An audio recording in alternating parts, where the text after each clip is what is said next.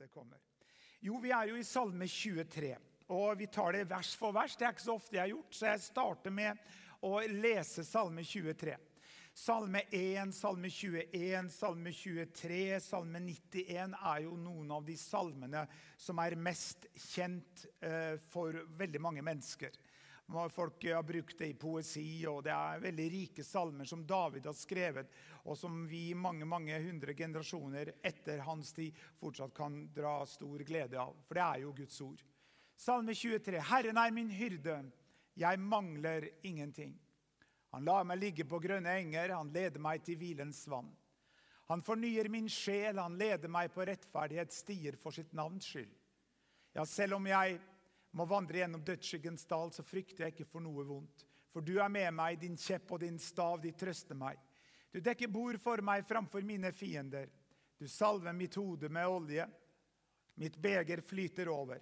Sannelig bare godhet og miskunnhet skal etterjage meg alle mitt livs dager. Og jeg skal bo i Herrens hus, eller bo i Herrens nærvær, til evig tid. Amen. Fader Gud, vi takker deg for ditt ord. Takk at du sendte ditt ord og satte oss i frihet. Takk at du sendte ditt ord og leget eh, mennesker. Vi takker deg at ordet skal ikke vende tommen tilbake, men utføre det er blitt sendt til i Jesu navn. Og alle sammen sa Vi har snakket om Herren er min hyrde. Vi har snakket om jeg mangler ingenting. Vi har snakket om forrige gangen jeg preket at han lar meg ligge på grønne enger. Han leder meg til hvilens vann. Og Da må jeg jo kjøre opp det her bildet igjen. Men seriøst, for jeg snakka jo om den geita som lå og kosa seg i gresset. Og Da fikk jeg jo, etter at jeg hadde stått der og dumma meg ut, og folk hadde ledd så de holdt på å falle av stolen For de sa jo at dette er ikke noe geit. Det er en hest. Ja, Men hvorfor sa du ingenting, da? Det er lov å prate imot når jeg tar feil. da, vet du. Det var som denne sønnen og faren hans preika. Han var predikant. da. Så midt under preikene, og faren prøvde å preike opp en storm, storm da, så, løs, så, så uh, reiser sønnen seg og peker mot faren og sa nå må du slutte å lyve som pappa. Da, da, det er en dreper, da. Men, uh, men dette bare Beate, hvor er Beate? Hun er kanskje der ute. Beate, jeg ser jo det. Det er ikke en geit, sant? Nei. Det er en ku. Nei. Det, det er en hest, er det ikke det? Ja. Men jeg snakka om geita. Men i og med at vi er inne på bilder, så tenkte jeg å vise deg noen bilder fra vårt eh, familiearkiv. Her Vi har jo som sagt fått oss hund, så vi er inne i hundehistorier. Her har vi søte Sofia. Oppe til høyre så ser hun jo fin ut før vi litt skamklipte henne og tok alle disse fine bartene til Marias fortvilelse. Og her til venstre så har hun leka gartner og eh, gravd opp blomsterbedet. Så hun var nydusja på morgenen, og så måtte jeg hjem og så dusja igjen på kvelden. Men så har vi også en ny familiemedlem til eh, enten om det er Marias fortvilelse eller glede. Det er Geraldine. She is back. Geraldine har ligget i en pappeske i garasjen nå siden vi flytta fra Afrika. Geraldine er like gammel som Maria, altså 17 eh, år. Nei, noen år mer. Men, men, men, det som er litt moro med Geraldine altså Hun har nå sagt at min tilværelse i pappeska ute i garasjen den er over. Hvis Maria gjorde noe galt Eh, det var ikke ofte, da. Men hvis han gjorde noe galt, så var det bestandig Geraldine som hadde gjort det. Og så hadde hun en lang historie hva som egentlig hadde skjedd. da. Det her, Den poppa opp da når vi drev her, så jeg ville bare vise deg noe i forbindelse med bilder av dyr og greier her. da. Men i dag så skal vi snakke om Dette er del fem av Salme 23, og vi har kommet til vers 3 hvor det står 'Han fornyer min sjel'. Eh, og Verset er jo som sagt, det står 'Han fornyer min sjel'. Han leder meg på rettferdighetsstier for sitt navns skyld. Jeg synes egentlig det er veldig bra at noen ganger istedenfor å bare ta noen sporadiske bibelvers her og der Mange mennesker er eksperter på legge sammen sin egen teologi og finne et vers her og finne et vers der. Så noen ganger tror jeg det er bra jeg, å ta kapittel for kapittel. og F.eks. gå gjennom romerbrevet vers for vers, og, eller hva det er for noe. Nå gjør vi ikke vi det, men nå tar vi Salme 23 vers for vers. Så Salme 23, 3 sier han, Det er jo snakk om Herren, det er snakk om Gud. Han fornyer min sjel. Han leder meg på rettferd stier for sitt navns skyld. Så i dag så konsentrerer jeg meg om dette uttrykket 'Han fornyer min sjel'. For du som eh, har vært med her en stund, så vet du at dette med sinnets fornyelse, sjelens tilstand, er et emne som jeg ofte er innom på grunn av at jeg tror at det er en av de mest sentrale emnene man holder på med. Som en kjent forkynner sa, etter at du har blitt en kristen, etter at du har sagt ja til Jesus og blitt en frelst, så er den viktigste tingen du holder på med når det gjelder personlig utvikling, det er hele tiden fornyelsen av ditt sinn. Derfor står det jo her 'Han fornyer min sjel'. Du vet at eh, Det er visst et firma som heter for Kjøkkenfornyeren. Du vet at det, det, betyr hvis det er Kjøkkenfornyeren og Det er mye billigere enn å kaste og rive ut kjøkkenet. En eller annen gang så Hille og jeg snakka om det, og vi, så tenker vi antagelig til å fornye kjøkkenet. Vi kommer ikke til å rive ut kjøkkenet, for vi har en veldig fin eh, eh granitt, eh, benkplate osv. Men mange ganger når det er en kjøkkenfornyelse, er at de bare maler opp frontene og skifter eh, nøbsen og skifter håndtakene osv. Men hva er det de gjør? De fornyer, de fresher opp noe som allerede er der. F.eks. hvis det er noe å se han gjør allting nytt. Det er det samme som å kjøkken ut med gamle og kjøkken inn. Derfor står det jo i Bibelen at, at derfor om noen er i Kristus, da er han en ny skapning. Det gamle er borte, se nye blir til. Wow! Det er, noe, det er noe gammelt skrot som er borte, og det er noe nye blir til. Og Da er det jo viktig å forstå hva er det som har blitt nytt, og hva er det som ikke har blitt nytt. Når da Bibelen sier at den som er i Kristus, er en ny skapning, det gamle er borte, se nye blir til. Jeg refererer til 2. Korinterbrev 5,17 og Galaterne 2,20, hvor det står at jeg er korsfestet med Kristus Jesus. Jeg lever ikke lenger selv, men Kristus lever i meg. Det livet jeg nå lever her på jorden, det lever av Guds sønns tro, som elsket meg og ga seg selv for meg når man er en ny skapning i Kristus. Bare da, litt som legge en foundation her, som Kenneth nevnte når vi ba nå i morges. er jo at, at eh, Hva er det som skjer når du blir en kristen? Når du blir en kristen og sier ja til Jesus, kjære Jesus, kom inn i mitt hjerte. Jeg mottar deg nå som min personlige frelser og herre. Noen hadde en veldig sterk frelsesopplevelse. Du husker dato, du husker hva som skjedde. Du kanskje eh, hadde englebesøk, og du hadde en sterk opplevelse. Eh, vet akkurat når du sa ja til Jesus. Jeg vet ikke datoen, men det var en prosess for meg når jeg kom inn i kristent ungdomsarbeid oppe i Namsos. Begynte å høre om Jesus gjennom Namsos TenSing. Og liksom så bare på en måte seg det på en, en tro. Jeg husker når jeg bekjente første gangen offentlig min tro på Jesus, det var på en ungdomsgudstjeneste oppe i Grong kirke. En gospel night sammen med Namsos TenSing. Og da husker jeg noe skjedde når jeg ble spurt om å holde et kort vitnesbyrd det offentlig, og jeg fortalte at jeg er en kristen, jeg tror på Jesus, kjente jeg var noe som settled inn. liksom. Men poenget er at når du har sagt ja til Jesus, så forandrer du ikke øyne, øyefargene.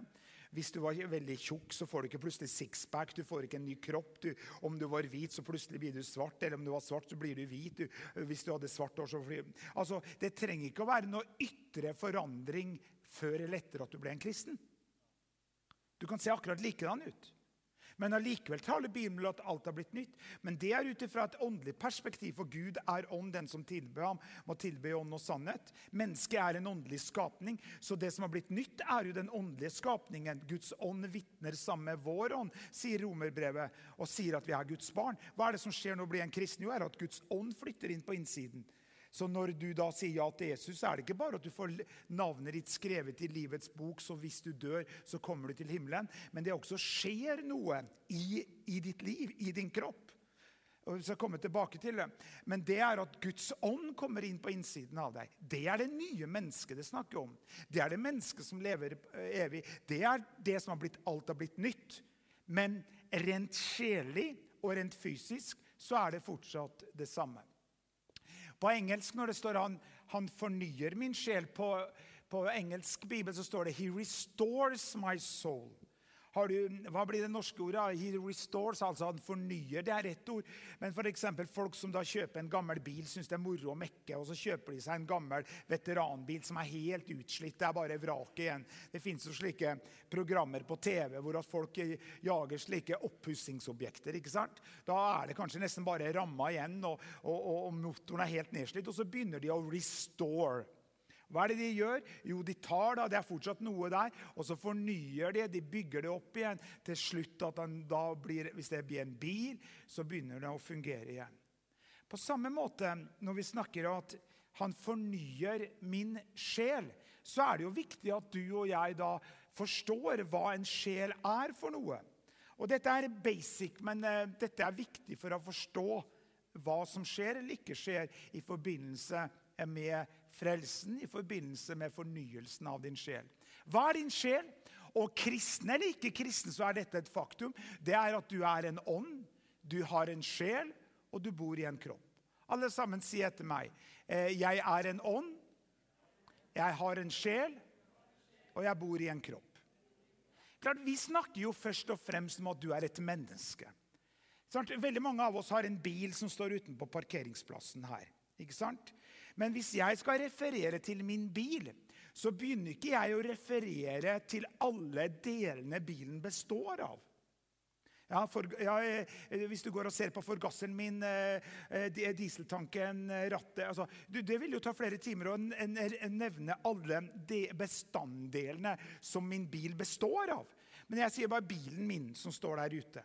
På samme måte når vi snakker om, om, om, at jeg er en ånd, jeg har en sjel og bor i en kropp, så refererer vi jo først og fremst at du er et menneske. Du er et menneske. Du har blitt frelst. Du er frelst. Du er et frelst menneske.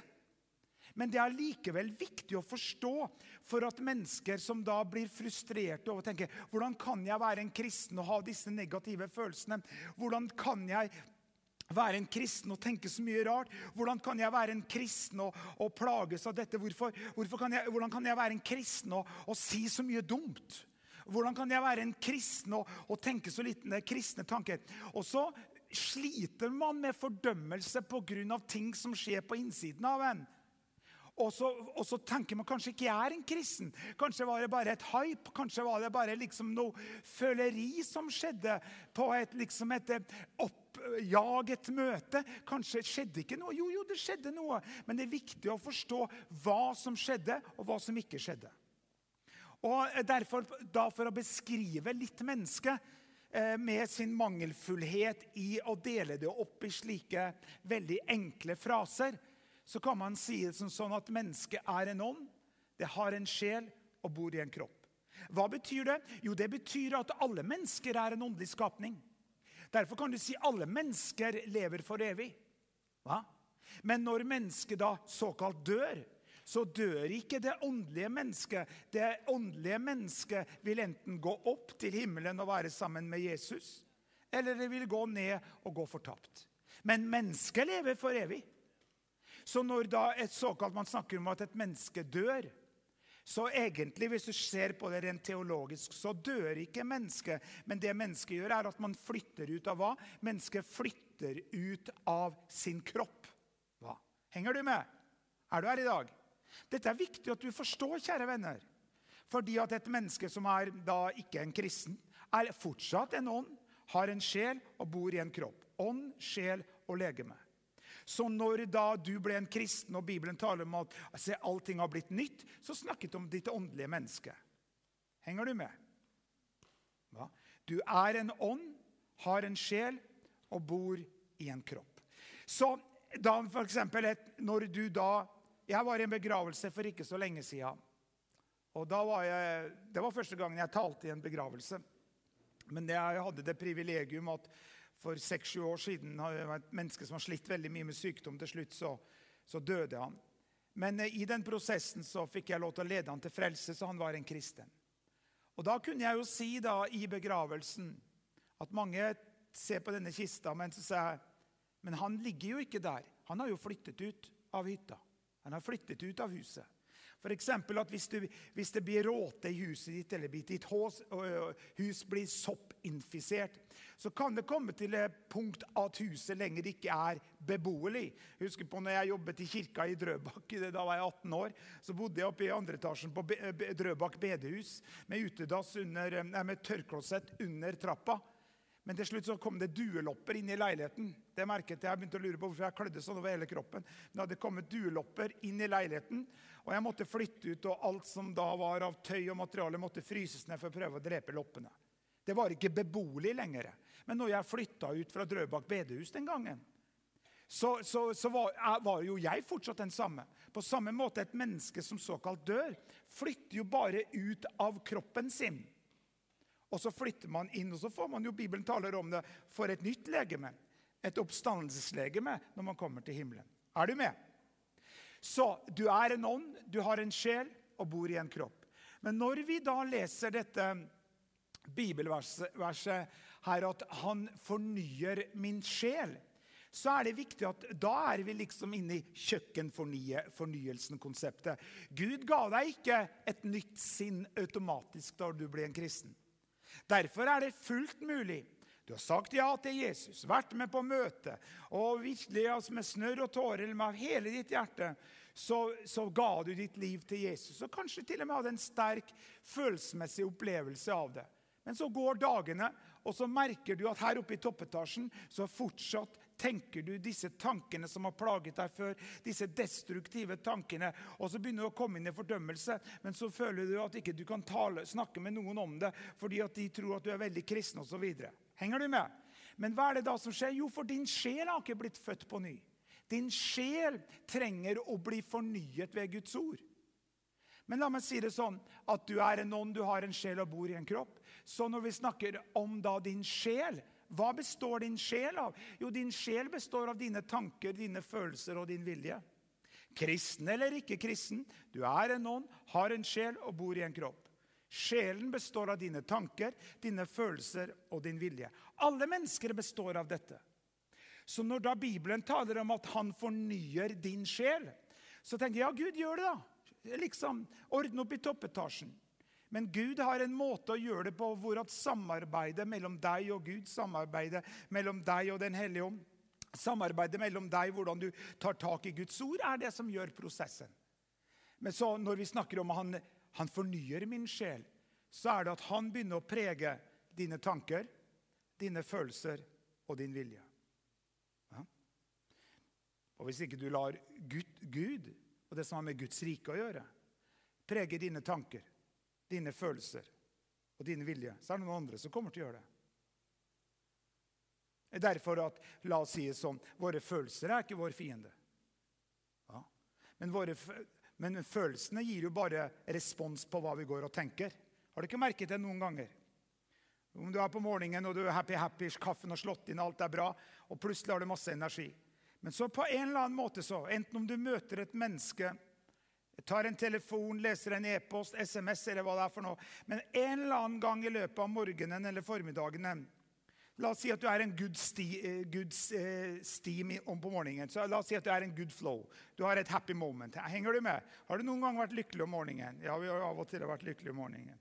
Til og med før kaffen. Men, men henger du med? Men så er det noe som skjer. Enten om du leser noe på mobilen, SMS, Twitter, et eller annet. Men det kommer en tanke eller et eller annet som da Eh, informasjon som du får gjennom, eh, gjennom det du ser, eller gjennom det du hører, eller gjennom det du sier. Og så Gjennom den informasjonen som du får, så plutselig så er du inne i et annet tankemønster. Henger du med?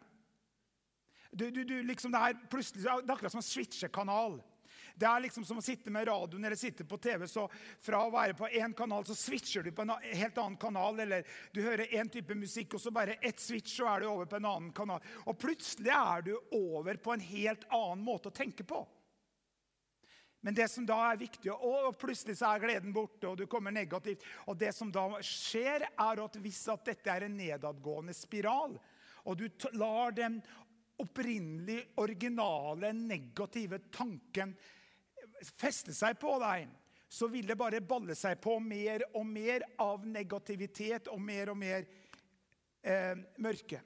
Fordi at Bibelen sier i ordspråksboken 23,7 at slik som man tenker i sin sjel, slik er han. Og Det er ikke en flyktig tanke som bare kommer og går. Og liksom En flyktig tanke som bare kommer og går, er ikke ditt store problem. Men et tankemønster som har begynt å sette seg fast i ditt sinn. Det er derfor jeg jobber med ungdom som har tvangstanker.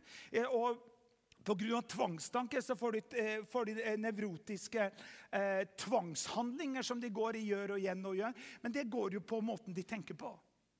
Henger du med? Som, og det jo, kan være årsaker til hvorfor det, og, og, og, og barndom og bakgrunn osv. Men når det snakkes her at for slik som man tenker i sin sjel, slik er han. Og da er jo spørsmålet hvilket tankemønster, hvilken kanal, hvilken flow av tanker er du inne i? Og jeg må jo ærlig talt si at Min kjære, elskede kone, som er mest positive personen jeg vet av, hun er i utgangspunktet mye mer positiv og har en positiv tankerekke. og er hele tiden, Det ordner seg, og alt fikses. og Hilde tror kan, Skjønner du? Mens jeg må mer jobbe med saken og kanskje være litt mer negativ osv. Men jeg er klar over hvordan dette systemet fungerer, så jeg kan gjøre noe med det. Så når plutselig du er i en mood change fra å være happy-happy om morgenen, kaffen har slått inn, og så er løpet en eller annen gang i løpet av dagen, så har du en totalt mood change. Å komme hjem, eller når du lager liksom på, på kvelden så kommer du hjem, og så er du dritsur. Du starta så bra. Så bra. Dette blir en uh, dag. og Kaffen har slått inn, og livet er lyst. og Du synes du er gift med verdens beste person, og jobben, du elsker jobben, og alt er bra. Og når du legger deg på kvelden, så føler jeg øh. Så en eller annen gang i løpet av dagen så var det en mood change. Og hva var det som skjedde? Jo, en eller annen gang så switcha du kanal.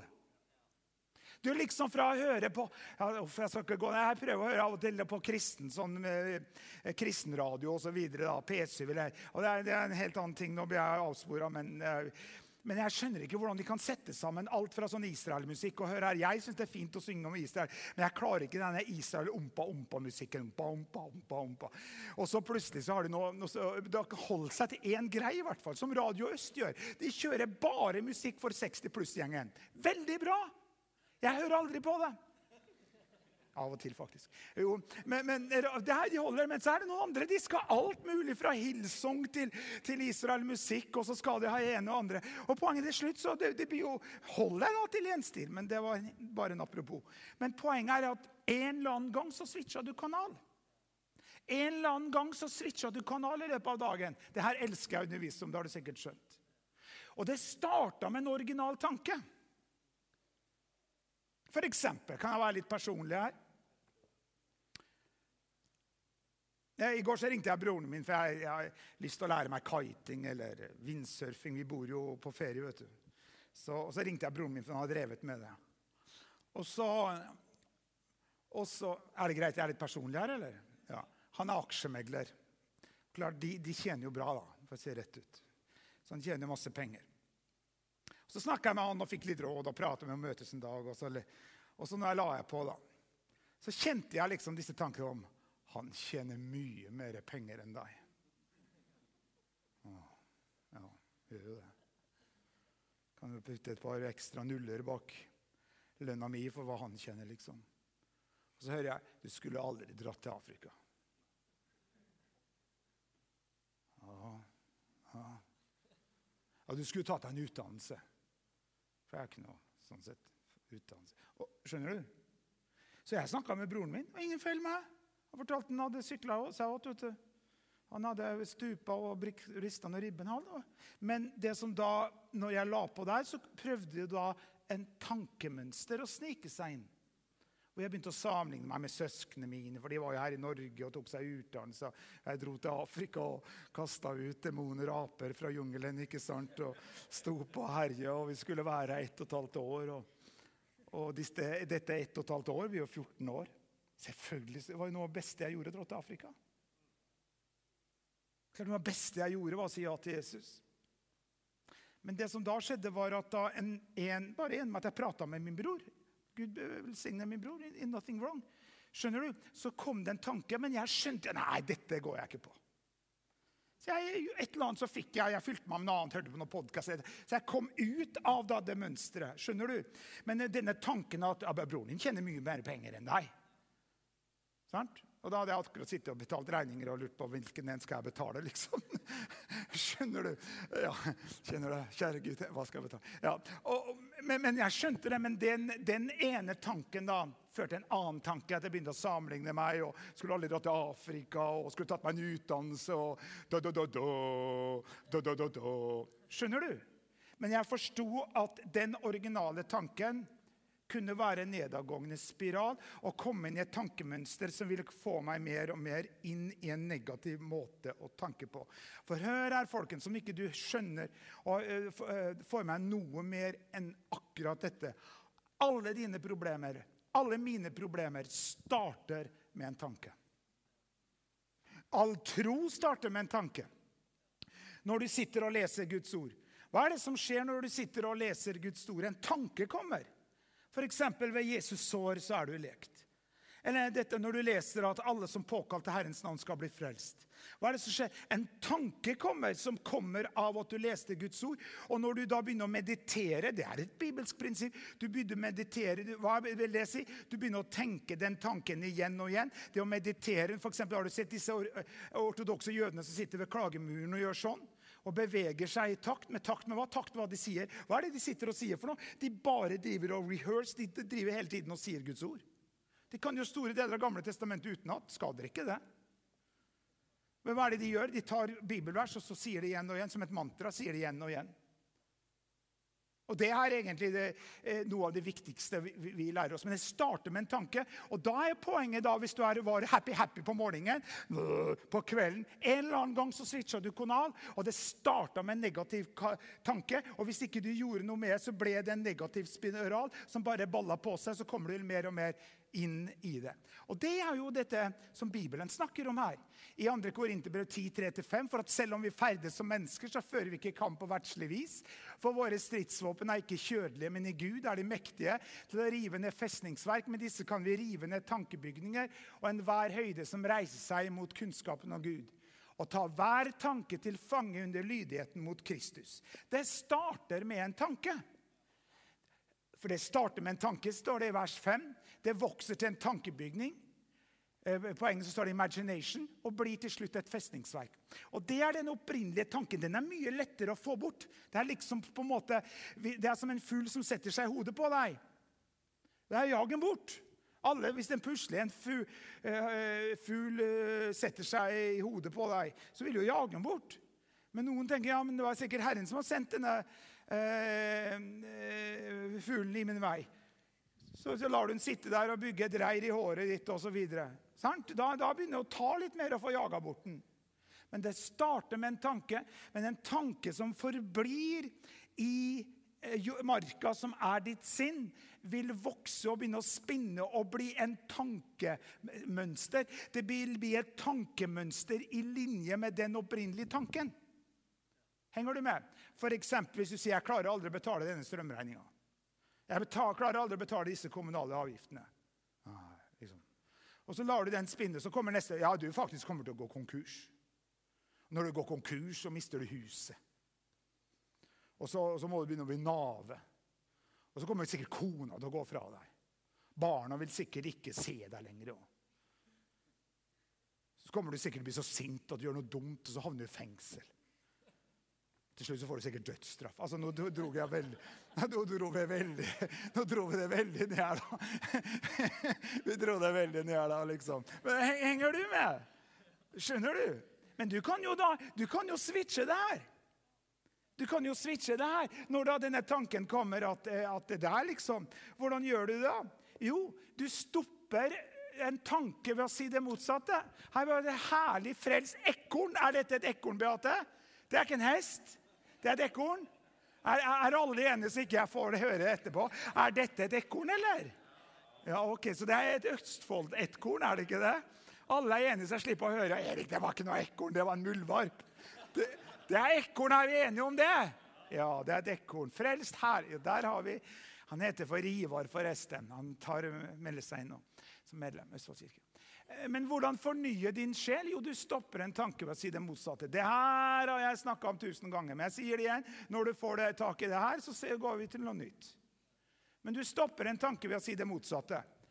Så for, eksempel, for å bruke meg selv som eksempel. Snakka med min bror, legger på og hører en tanke. Han kjenner mye penger enn deg. Du skulle aldri dratt til Afrika. Så sier jeg jo, det var det lureste jeg gjorde. Jeg slutta å studere for å bli prest. Jeg reiste til Afrika, tok med meg barna mine, samla sammen noen klær. Vi dro til Afrika og ble der i 14 år. Og, og droppa utdannelsen. Og det er noe av det lureste jeg hadde gjort. Faktisk så hørte jeg noe på radioen, jeg hørte på P1, det er noe sånn morgengreier om himmel og om, ja, sånn slags religiøs eller kristen greie på søndag morgen.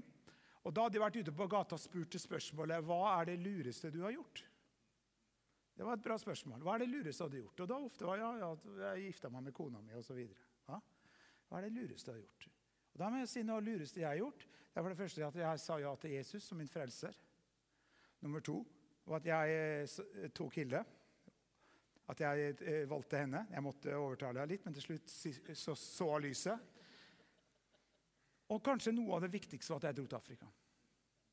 For gjennom at jeg kom til Afrika, til slutt så havner jeg her.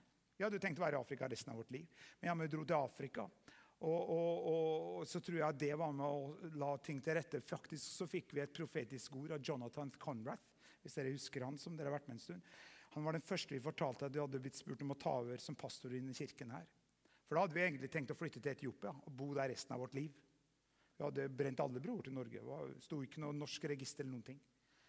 Eh, men da profeterte han over oss og sa at Gud tok dere ut av Norge for å ta ting ut av dere and install new things inside of you.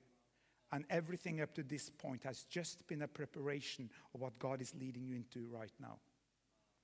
Så vi ser på at alt det som da skjedde der, var en sånn forberedelse for at de skulle gå inn i denne pastorgjerningen. Og klart Noe av det lureste jeg også har gjort, var å si ja til å ta over denne fantastiske menigheten, Østfoldkirken. Henger du med? Jeg må begynne å avslutte med lovsangerne kommer fram. Men du stopper en tanke ved å si det motsatte. Så når hvis en tanke kommer og sier at nei, du klarer aldri å betale Jo, jeg til og med skal ta, vil du ha et eksempel til? Uh, du vet at du kan eh, av og til bli litt slapp i enkelte ting. Så var det noe greier i går. Jeg hadde lyst til å være med på windsurferkurs, ja, som er neste helg, med verdenseliten ute i Møvik. Og Så kosta 1400 kroner. et eller annet. Så sa jeg til Hilde nei, men jeg har ikke penger til det. Og da sa Hille du sier hele tiden vet du hva? Du sier hele tiden, Og Hille sa det jo på sin elskverdige måte. da.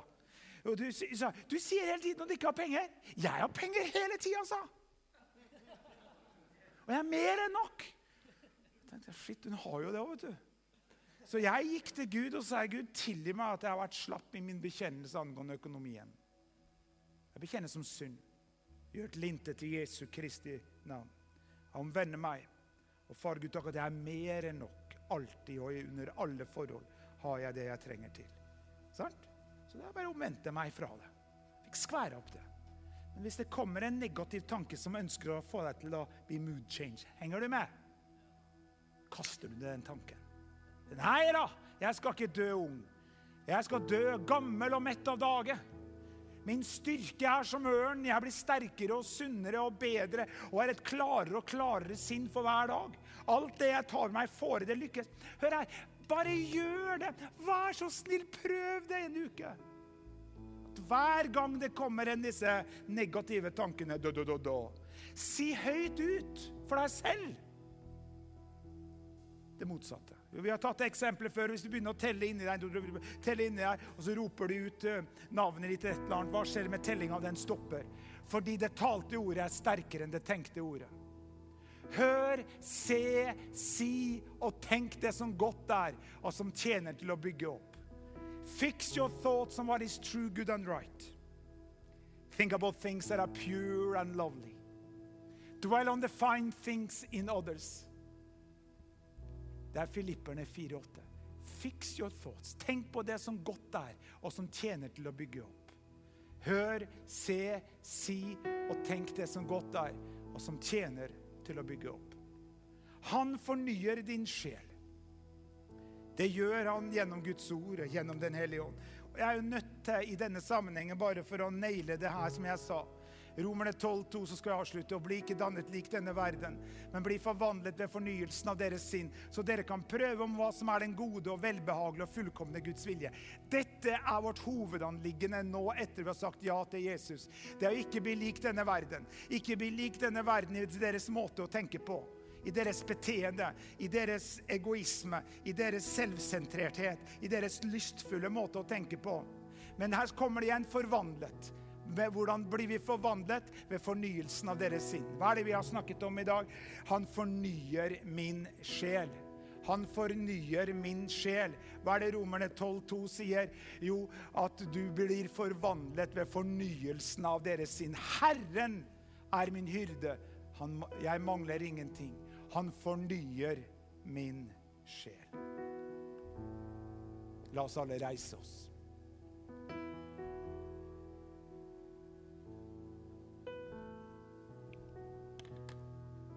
La oss alle sammen lukke våre øyne. Bare la oss be denne bønnen og si Fader Gud i himmelen, forny min sjel. Herren er min hyrde. Han fornyer min sjel. Hjelp meg til å tenke på det som godt er, og som tjener til å bygge opp. Hjelp meg til å tale det som godt er. Tenke hva som godt er. Amen.